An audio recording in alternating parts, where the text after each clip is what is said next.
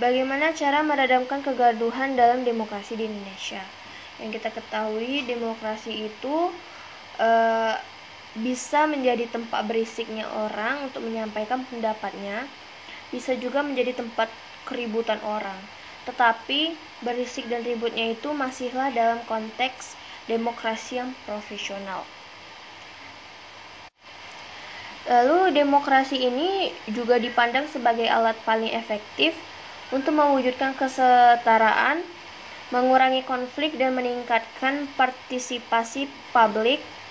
Lalu dari segi penegakan HAM misalnya, ada negara yang menganut demokrasi memiliki skor penegakan HAM yang memiliki tinggi dan skor HAM yang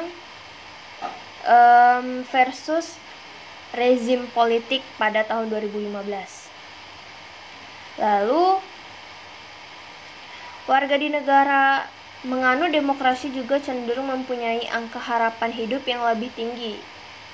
Dengan kalau dibandingkan dengan negara demokrasi dan negara non-demokrasi, secara umum negara demokrasi lebih kaya dan juga angka korupsi yang lebih rendah. Lalu negara-negara yang demokrasi dapat meningkat lebih banyak. Pasca perang dingin banyak negara yang ingin kebebasan kan dan kemakmuran, seperti halnya negara demokrasi sejak lahir tahun 1980-an. Negara yang menganut demokrasi ini meningkat pesat dan sebaliknya, semakin banyak rezim autokrasi yang berjatuhan, namun bukan berarti demokrasi adalah sistem pemerintahan yang sempurna.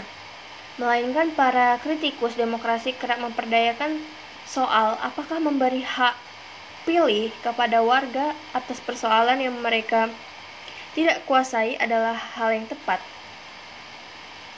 Pertanyaan ini terasa relevan ketika demokrasi menghasilkan populasi yang anti-sains, juga para politikus yang menolak kritik dan kebebasan berpendapat. Kini, beberapa analis mengatakan demokrasi berada dalam fase kritis pada akhir 2019 dengan rata-rata indeks demokrasi di 165 negara merosot menjadi 5,48 dengan menjadi yang terburuk sejak 2006. Lalu adapun upaya yang membangun kehidupan demokrasi di Indonesia ini banyak sekali sih halnya. Ada seperti bertindak demokrasi bukan tirani maupun otokrasi. Lalu tidak melakukan anarkis.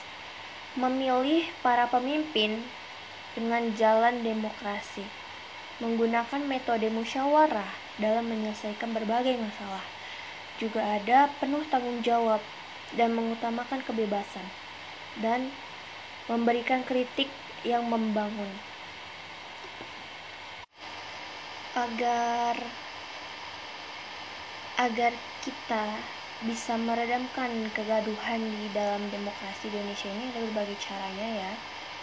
Seperti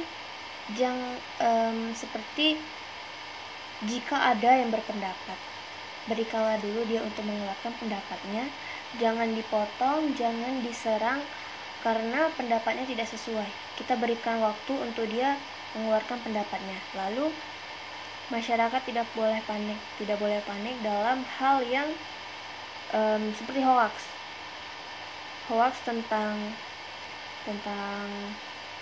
pemimpinnya ini bagaimana dengan pemimpin yang satunya. Jangan cepat panik, kita harus mencari informasi terlebih dahulu, baru hindari dari keributan seperti yang tadi. Dan fokus dengan apa yang dituju dan fokus dengan tujuan utama diadakannya demokrasi tersebut.